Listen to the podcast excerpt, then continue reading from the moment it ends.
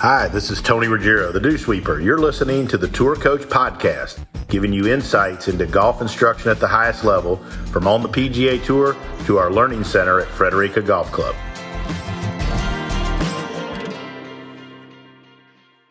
Joining me now on the Tour Coach Podcast, joining me on this long ride, my was turned into a 16-hour ride with my dog down to the Keys and not to my house is Dana Dahlquist, and he for sure is the epitome of the tour coach. One of the nicest guys out there. He's had tremendous success. Worked with a bunch of great players. Dana, thanks for sitting in with me, and uh, appreciate it. I've enjoyed the opportunities over the last couple of years to talk with you a little bit and get to know you more, and looking forward to doing that more. Uh, you're doing a hell of a job out there. I know you're busy. Well, I try to keep up with you, Tony. How are you, how are you doing? well, you're you're gonna get behind then. Let me tell you. But no, you put uh, put great stuff out there on Instagram, and one thing I always tell folks when they, and I want sure, I, I think I know what you'll say, but everybody's like, oh man, going to tour events, teaching tour players, it's cool, man. That's got to be great. And I'm like, it's not as glamorous as everybody thinks. that is very true. That's very true. It's, um, I mean, we, you and I have been doing this for a while, and I, I think the longer I do it, the more I realize that, you know, for somebody to make any change or significant improvement, we got to do things away from a tournament. And I think that's probably like the, the older I get, the more the realization is I'm just going to stay home and, and do this. yeah, for sure, right? Yeah, yeah. It's it, it's just it's an interesting one. I mean, you know, you and I are probably on the road a lot. Uh, I mean, there's there's no doubt, and uh, I just think it's it's an interesting situation because you know, there's not a whole lot that we can really do at a tournament outside of the fact of like to, you know, bring support to the table. I mean, do you agree with that? Yeah, I, I think that, you know, my personality is way much less like in a tournament. Like, I don't like to introduce new stuff at all, right? And I know there's teachers that probably maybe a little more risky at that. Chris Como and I've talked about where he said sometimes he thinks it's worth it. I mean, I don't know. I, I I've never had much success trying something at a tournament, you know? Yeah. And yeah. I've had more success seeing a guy that it wasn't great, but making him feel like he was doing it great and yeah. he believe in himself and go, you know, make some putts and get some stuff going. So, you know, yeah, the longer I do it, the more I like working away from a tournament. You know, it's just hard. Uh, you know, it's hard, and because there's lots of distractions too. They've got they've got family coming out, or they've got their girlfriend coming out, and they want to do that stuff. And yeah you know, I, I will say that the COVID thing kind of did reduce distractions a little bit because there were less people out there. For sure, for sure, absolutely, absolutely. Yeah, I, I don't know. I think it's um now this obviously falls, and this is me personally. I'm not talking about uh-huh. you, but like it's an interesting one because every year I think it kind of falls back to that whole scenario where you know I have kind of like a perfect mindset as far as what I'd love to see in a perfect world of how a golf swing should look and everything. And boy, it becomes an interesting puzzle when somebody's been out there for so long doing things uniquely that right. it, it, it's just it's it's it's just very interesting to watch how a preconceived narrative of oh well I did this in 1982 and therefore it works now, and it's pretty. Odd. I mean, you and I would look at it and go, well, it's pretty obvious you weren't doing that in 1982. But you know, it's because right. we couldn't measure anything like we do now. But yeah, I just find it very interesting where now, I mean, we legitimately can say, well, there's no way that you actually did do that. And most of these younger guys coming up are far more orthodox mm-hmm. in many, many ways than you know the guys, at least in my generation, you know, the guys in their 40s. And I think that's a little bit kind of kind of curtails the, the the issues. But yeah, it's just it's just fascinating. Where you know I, I had a kid come out the other day. who's a very nice young man. He's a good player, beautiful golf swing, and it was neat because he knew all of his he knew everything that he needed to know about his his spin loft and his launch angles, landing angles, and everything. It was great. And I go, well, why are you here? right. What, what do I need to do? right. So I, I don't know. It, it's it's an interesting one. So yeah, I think I think the big thing, Tony, is just if we could literally do our job at home and then not do as much on the tournament weeks, I think that's the way things should go, or maybe they will go. Yeah, I agree. I agree 100. percent In fact, I said to Lucas this week, I said, you know, I'm like it, the players. You had one of the best range sessions I've seen in the five years I've worked with you, right? Mm-hmm. And then he made the cut. He played okay, but he and he had you know, but he started off not great. And he had one day he striped it, and but you know, I was like, I mean, I, I'm a, I don't know that there's any reason for me to be there on Wednesday. Like you should be yeah. ready to go by then. You know, that yeah. kind of was my thinking, and like, you know, and it was nice like this week, like had a real nice session just alone on a Monday because there was nobody there. You know, yeah. I think that like trying to find those times seems to be more important than than others. And and what I've tried to do is I'm fortunate that I've got a veteran, and then I got a couple young guys you know, I've tried to get the veteran for them to play together because I think they can all learn something from each other. Like you, you know, yeah. But they all have different strengths. So, you know, to me, like that's the best thing to do at a tournament week is to walk and watch them on the golf course. But I, I mean, I just, yeah, I'm, I don't do a lot of swing work or make very many suggestions, and unless, yeah. you know, it's a panic mode where a guy's hitting it awful, and I, you know, I don't know that many of us have much success putting that. There's going to be teachers that claim that they do, but I I I don't yeah. see it all. yeah, I don't either. I don't either. I have a, actually a question for you about that. So, how responsive are the younger guys to Lucas? Because that was actually something before you even mentioned it. Do the younger players? Because Lucas is probably my age or so, and he's been out there for a long time. He's been highly successful. He's you know, one of the nicest guys out there. So, yeah, sure. are the younger guys responsive to you know, like that that amount of wisdom? I mean, uh, do they ask good questions? Mine, mine are, you know, and in fact, we joke. I call him okay. Okay.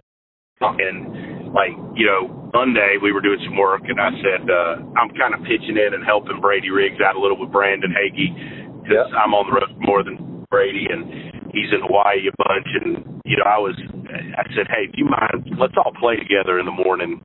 Yeah. You know, so he shoots Robbie Shelton and Brady uh, Brandon at, at Tex and puts it all together, and we play play 18 yeah. holes together. And you know, and then at Honda, you know, Robbie's really struggled as of late, and I feel like he's turning a corner. But you know, I feel like he got caught maybe chasing distance and listening to a lot of stuff, and we've yeah. kind of gotten this where we've gone back to trying to do what he did when he played really good golf in college, and and yeah. uh, it was great. Like we're on the range, kind of struggling at Honda. Lucas just stepped in and took over the whole lesson. I didn't really talk for 45 minutes. Beautiful. Beautiful. And he was like, look, you can't play out here doing this. Yeah. And you need to do this. And, you know, it was interesting. So back to your point was we're walking off and, you know, Robbie said, like, man, it's great to have a veteran willing to step in and tell you that. That's great. That's really great.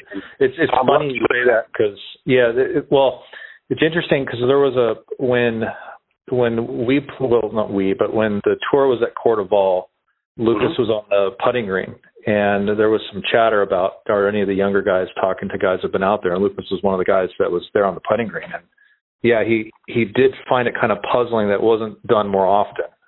And I think I mean I, I you know my idols growing up would be like you know Davis Love and mm-hmm. uh, you know Fred Couples and Nick Faldo, and I could just imagine if I was a 19, 20, 21, you know, going onto the driving range and seeing those guys there, you know, I would try to wait by the first tee, you know, and hopefully get a game. well, you know, to that point, you mentioned Davis, so you know, there was some point a year or two ago, and you know, I think Lucas and I were you know, we were right going to dinner or something down at a tournament, or maybe it was down in South Florida. And I, mm-hmm. I thanked him for doing it. You know, I was like, man, I just appreciate it because it makes my job easier. And I, I love watching my young guys grow as people yeah. and as players. And and he said, well, man, he's like, all I'm doing is what Davis and you know those guys did for me. And he's like, yeah. you know, Davis did that to me when I was coming out, and and I and I think that that's a cool thing about the game that we're in is that, yeah, uh, you know, there's a portion of them that that feel like carrying it on, and I I act I got forward, and I have my young tour players do the same thing with my college players. Oh, that's really good. You know? And yeah. because like it's like you know because like they were the college player at one time that needed help and sure. and then you get college players to do it to your juniors and like I think that's the cool thing about the game that we're in and it can help people and I I think you know I'd love your thoughts on this but and think it does as much for the veteran player because I got to think that being out there for 17, 18 years playing and you you know make money and you're playing for money and the redundancy of it and you know at times probably is hollow and and gets tiring and but to have a chance to do something where you can help somebody and it probably makes you feel them feel as good as the guy they're helping. Oh, for sure, absolutely, absolutely. Yeah, there's no doubt about it. No doubt about it. Well, cool. And I think the cool. same in teaching too. I think like you know I like I mean at uh you know, it's the American Express. I, mean, I was sitting at a, I was sitting there having, you know, probably something unhealthy I was eating, but I was sitting there and, and I was sitting there and, you know, Chuck Cooks walks up or he said there and I walked up and we sat there and you know, I started showing him videos of somebody. Yeah. And then he yeah. walked he walked eighteen he walked eighteen holes, I think Robbie played with Andrew Landry and he was like, Man, here's kinda he goes, Man, I love it, but here's kinda what it's like I, I you know, I I like, you know, I, I like that part of what we do, and and yeah. you know, yeah. the ability to call you, text you, and say, hey, I know you're busy. You mind hopping on because I'm going to learn something from talking to you today. Well, that's kind of the cool part, and I know there's people that don't do it, and I know there's people, and we won't mention names, that think they're too cool and too smart to talk to us. But yeah. but you know, those are the, but you know, I think, but I think you can learn a lot by doing that. Yeah, that's that's the one part. There's, I mean, I could name them. I don't need to, but yeah. That the guy. well, probably our rating show, but yeah. right. So, but that's the cool thing where, yeah, it was it was very interesting. On I think it was in St. Louis. There was a rain delay in the morning. We're all in the caddy lounge, and uh, you know, Butch is in there, Pete, mm-hmm. but I'm sitting with guy, Robert Rock. Yeah. Who else? Liam, all the European guys. So the European coaches, and I'm sitting there, and they're you know essentially all kind of from the same school. They're all like ma- originally Mac O'Grady guys. So, and it was funny because I think uh, there was a, another Mac guy that I think I can say it say it now. Is Matt Belsham was there, but because he's not in anymore. But at, the, at the time, there was a, a caddy walk by and he goes, "Well, I'm gonna take a picture." And you should have seen Matt's face, like, "Oh no, no, no, no! Don't do that." it was pretty funny but that's what they were doing. They were, um, you know, Fleetwood's coach was there too. We're all sitting, and I remember, I think it was somebody was working with uh, this kid Tim who plays on the uh, European tour, and we're just passing the phone around, just looking at the film. Isn't that cool though? Yeah, that's the way it should be. That's really the way it should be.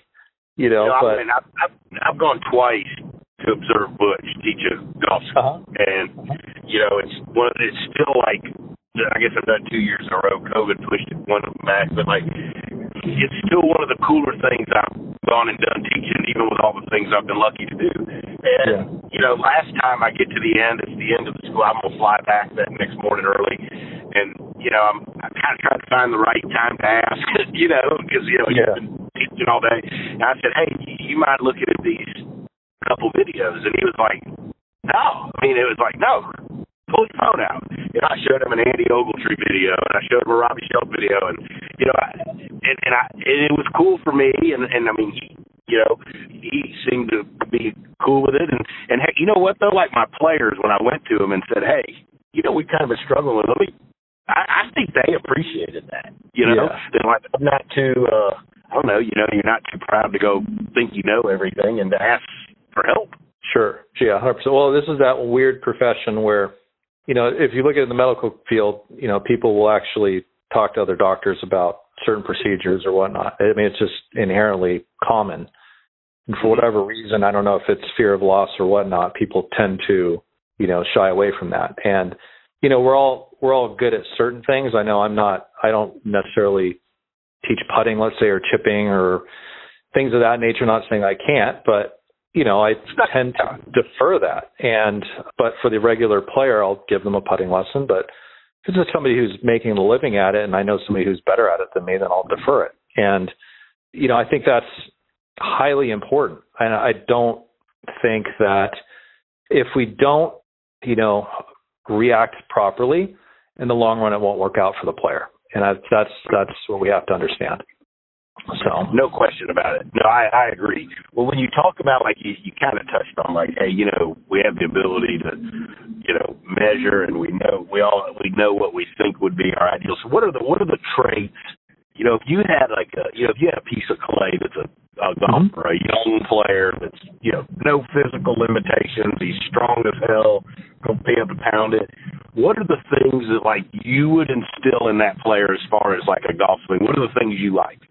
Well, I think number one, you know, there's an yeah for me to learn. Okay, yeah, just yeah. So I'm kind of favorable, partial to a very kind of a centered looking swing. That that could be interpreted in many ways. It doesn't mean that the player's not moving mass around, but I, I think that gets you know if we go on the internet armchair category where guys go, they lose their minds on stuff. But I think inherently a pretty centered looking golf swing. I think it's easier for me to self correct that player than somebody who has unique things going on as far as the movement, right? And it's particularly right. when a player goes through their transition and you know everything's kind of on top of each other. So that's kind of the number one thing I look for is if a player from P4 to P5 that they're you know kind of kind of in a, a recentered position per se, and right. that their pressure is left at that point, so that they're able to rotate, push back, and all that kind of good stuff. So that's kind of the the the number one thing as far as like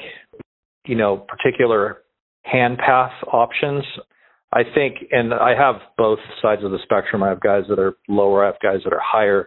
But if you said, hey, to mold it, you know, we would tend to be a little bit more where the hands are just slightly above the turn shoulder plane, let's just say. So not under it, not like Hogan necessarily, but slightly above, maybe like a Fleetwood or a Adam Scott type hand path. And then I think the other piece is that a player is able to you know, have I would say the the the least amount of rate of closure on the face.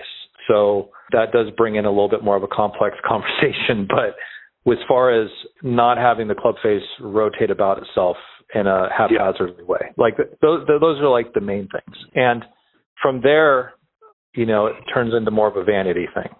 You know, sure. I, I don't think that beyond that point. I mean, I have some players that, you know, might have a little more bowed wrist, some players that play from an extended wrist, but they tend to match those things up. But just some neutrality in there is a good thing.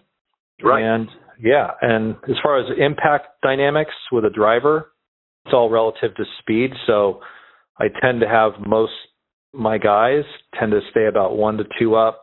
If they're players, if they're longer driver guys, they're hitting six, seven up. If they're a female player, they're between two to four and all within the context of still having a pretty stable axis of rotation. So they're not, you know, people think hitting up they're going to tilt back and swing out. Like that's not in the program. So, but that in all essence is kind of what we're kind of looking for, at least on my end of the spectrum. I love that, and I mean, I, I wanted to hear that because you've had tremendous success and guys play their ass off, and and you know, we come from different sides and different. I just wanted to see how it compared. You know. And, yeah. Uh, but I would imagine you're pretty close to the same uh, from what I've seen yeah, with your team. I like it. I like it centered, pretty centered, right? Um, yeah. You know, doesn't mean I don't have some guys get more pressure behind it. You know, I've done some of that. You know, I've done a, you know, I've done a fair amount of stuff with Dr. Lynn, Dr. Scott yep. Lynn, and he's kind of a big part. But like when they test those people that are way more left side, like for a right-handed player, I kind of yeah. tell him like I'm not really going to do that. You know, they guess that. You know, like I still like them centered, but a little bit more behind it. And yeah, you know, for me, I don't talk about rate of closure much because I mean, yeah, it's just not my lingo.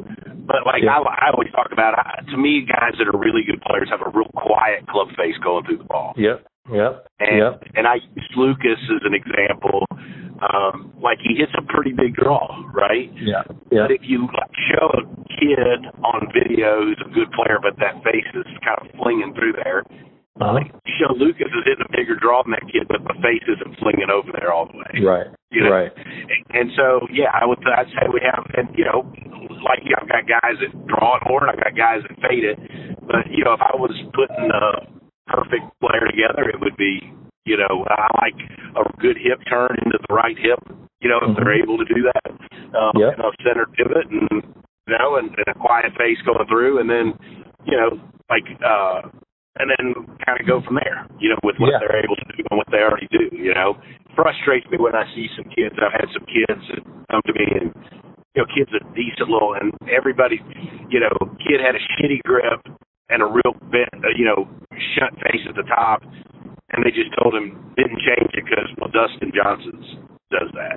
You know, and I'm like, I'm like, well, that's you know what I'm saying. Like you see that, Yeah. right? And I'm not picking on some teachers, but like, well, this kid ain't Dustin Johnson. Like, yeah. and I would yeah. be smart enough. I think if DJ came to me, I wouldn't try to change him. But Yeah. like this kid with a, and DJ doesn't have a shitty grip. Yeah. you know. Exactly. So, um, you know, so it's interesting. I mean, I was just curious what what you thought. What about influences? Who who are your big influences on your teaching? Well, I mean, early on, obviously O'Grady, and you know, I spent a fair time with Bobby Laskin, who's you know still a good friend, and you know, here in Long Beach we have other teachers, Jamie Mulligan, and Mhm. um, so I spent a little time around him. But I think those are like the early on ones, and, and you know, lately, you know, the past like, gosh, how many years is this? I'd say like, let's say 12 years of teaching tour caliber type players you know, had a stint there with Mike and Andy, the stack and tilt guys, which is kind of a divergence from Morad. And then Chris Como, Kwon, Mike Duffy, you know, Scott, another guy. That's more like in the biomechanics world. And what's interesting, and this is just where my brain goes with things, is like how to mold what I did when I was, you know, under Morad into what's going on with current science and then trying to dumb it down into a way that's usable.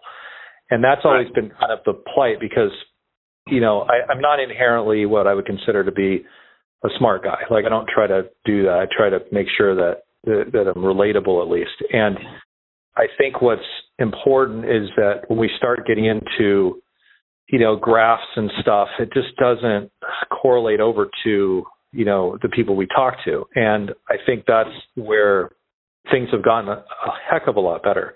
But even Yeah. TrackMan, I mean, when TrackMan came out and we're using on the range, people look at us like, well, you're crazy because, you know, this is really complex. Well, you know, they, they, they even dumbed it, they dumbed it down when they took VSP and made it swing plane and HSP made it swing direction and they started making it more usable for us and players so that they can perform better. And Right. at the end of the day, it's it's ironic to you know now go on Instagram and probably what is the most coveted videos that people like are watching you know Bob Goalby and you know old swings of Gary Hallberg and what they what they did and see how relevant it is. You know, I think that's what's really cool. So, you know, at the end of the day, golf is golf. You still need to plot it around the golf course and make center of space and make more putts. And at least in our world, it's, you know, it, it sounds, you know, Tony, you and I are looking for similar things, but we just communicate differently. Right. And Absolutely. that's what's awesome. that's what the beauty of teaching is to me, you know, and, and I think you know, that's why I wanted to, I, you know, it, it, sometimes I do these podcasts because like I'll bring on somebody I know people want to hear. Sometimes Yeah. I bring somebody on because I want to know more about you because you're successful and, and I've enjoyed the opportunity to talk to you a few times out there and I think you can always learn from people that are successful at what they do and, you know, just think it's, you know, it's kind of one of the cool things. Like I, you know, I came up under Hank Johnson, who was a great you know, he's a top 50 guy, big golf digest teacher, and mm-hmm. Tom Ness and Mark Wood and Wayne Glenn. And they, you know, they were kind of more golf machiney guys. Yeah, And yeah, the same type of path like you talked about. So now I find myself using, you know, Kolby Tullier, who's a great fitness guy out there, and yeah, and then using Dr. Scott Lynn and trying to figure out how to use the stuff that they're doing and having success and make that make Right. sense with what I learned how to do. yeah. Yeah, Kolby's got a pretty impressive stable, doesn't he? Oh my gosh, yeah. You know, and I'll Yeah. say, like, I tell people all the time, he's been the biggest influence on my teaching in the last three, four, five years. Oh, And that's awesome. Because he's helped me, he's helped me make better teaching the stuff I like to teach away Right. from the golf ball, where they're doing stuff with bands and different things that he's helped me kind of expand my ways to help people That's awesome.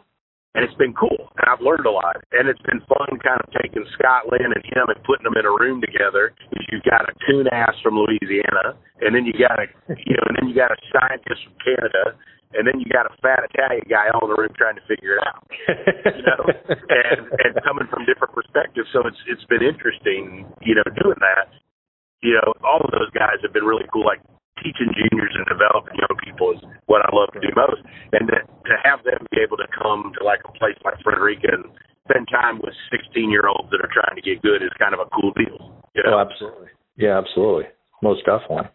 Another question I'm going to ask you, like, you know, you talked about like you do better, you, you know, you, we do better with them if we were doing it off the road. Do you get tired of the traveling, and do you think you think we can eventually get players to understand that we don't need to be out there as much?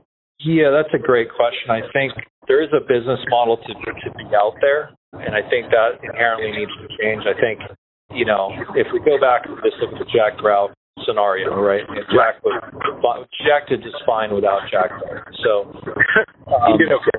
Yeah, he did okay. So I think we tend to two two things occur. Either we feel like we're gonna lose a player because they're not going to have the insight to do something to the last someone else. That's inherently true, and I'll say it. But the second part is that we either didn't communicate enough in the off season or make a precedent that the player needs to be in the off season and we need to be with them at some point in time.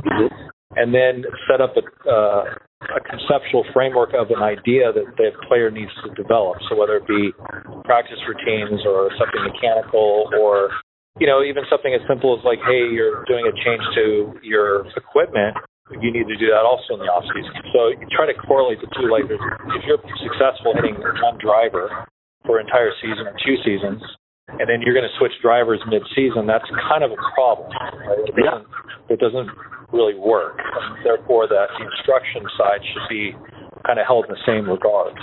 Mm-hmm. And Unfortunately, that's not always the case. That we see, you know, a driver change, a putter change, a wedge change, an iron change. Oh, we're going to switch teachers, and it just gets, you know, nothing ever gets to become solidified to the fact that I can perform at a high enough level. So that's what's kind of unique about the position we're in is at some point that needs to, in my mind at least, happen. Right. But I think because of the ease of access and everybody saying yes to everybody, it becomes you know too easy to go to a, a range at a tour event, you know, week in and week out. So, I, and some guys just like having somebody there. You know, I, I understand that, but I think in my regard, you know, heck, I'm busy at home, and you know, you know, given six to eight lessons a day here, is a really benefit for me or a benefit for the player? I don't yeah. know. That's the head scratcher. So I don't know. Uh, what's your thought on that? Well, I think that originally, I think it's like when you first go out, it's the fear that if you don't go out there and they struggle, they're going to listen to somebody else, and then you're going to get fired, right? Yeah. You know, and then I think, I mean, I certainly fell into that, and, and yeah. then I think it's like you become a victim of your own deal of you're out there so much they kind of expect you to be out there, then you don't know how the hell to get out of it. yeah. You know. Yeah. But I agree. I mean, I'm on for a hundred percent. I don't know that. I mean, I think there's times it's really good to be out there, and yeah. I think you can do some good.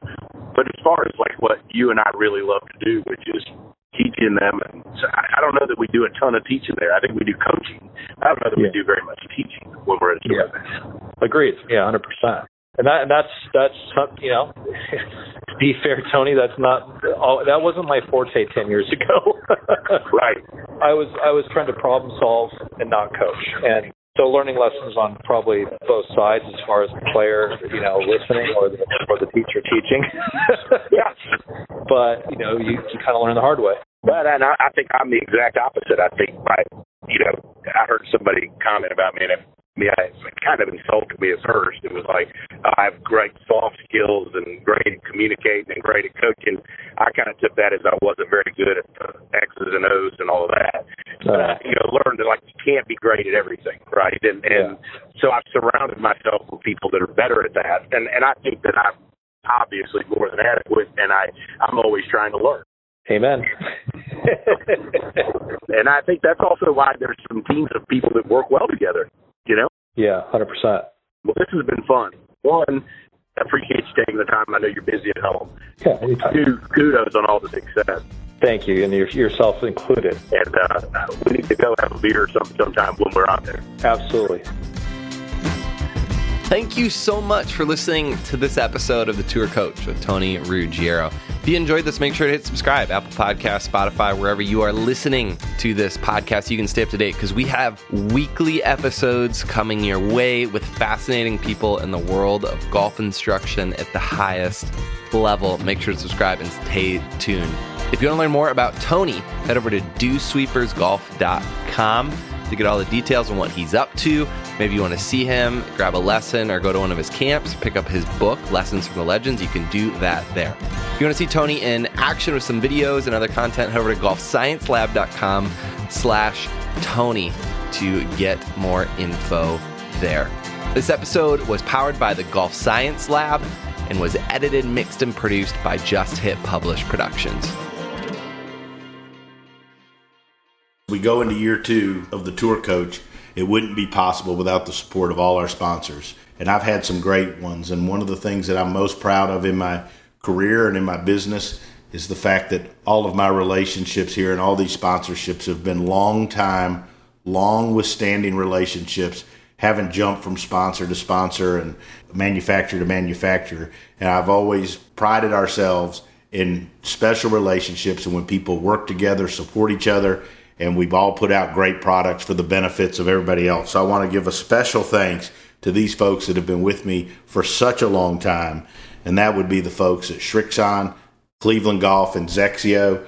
Couldn't ask for a better manufacturer to be aligned with. And not only do they put out great product and great support, but they're first class people and they believe in what we're doing here on the tour coach and with the dew sweepers and also Vineyard Vines.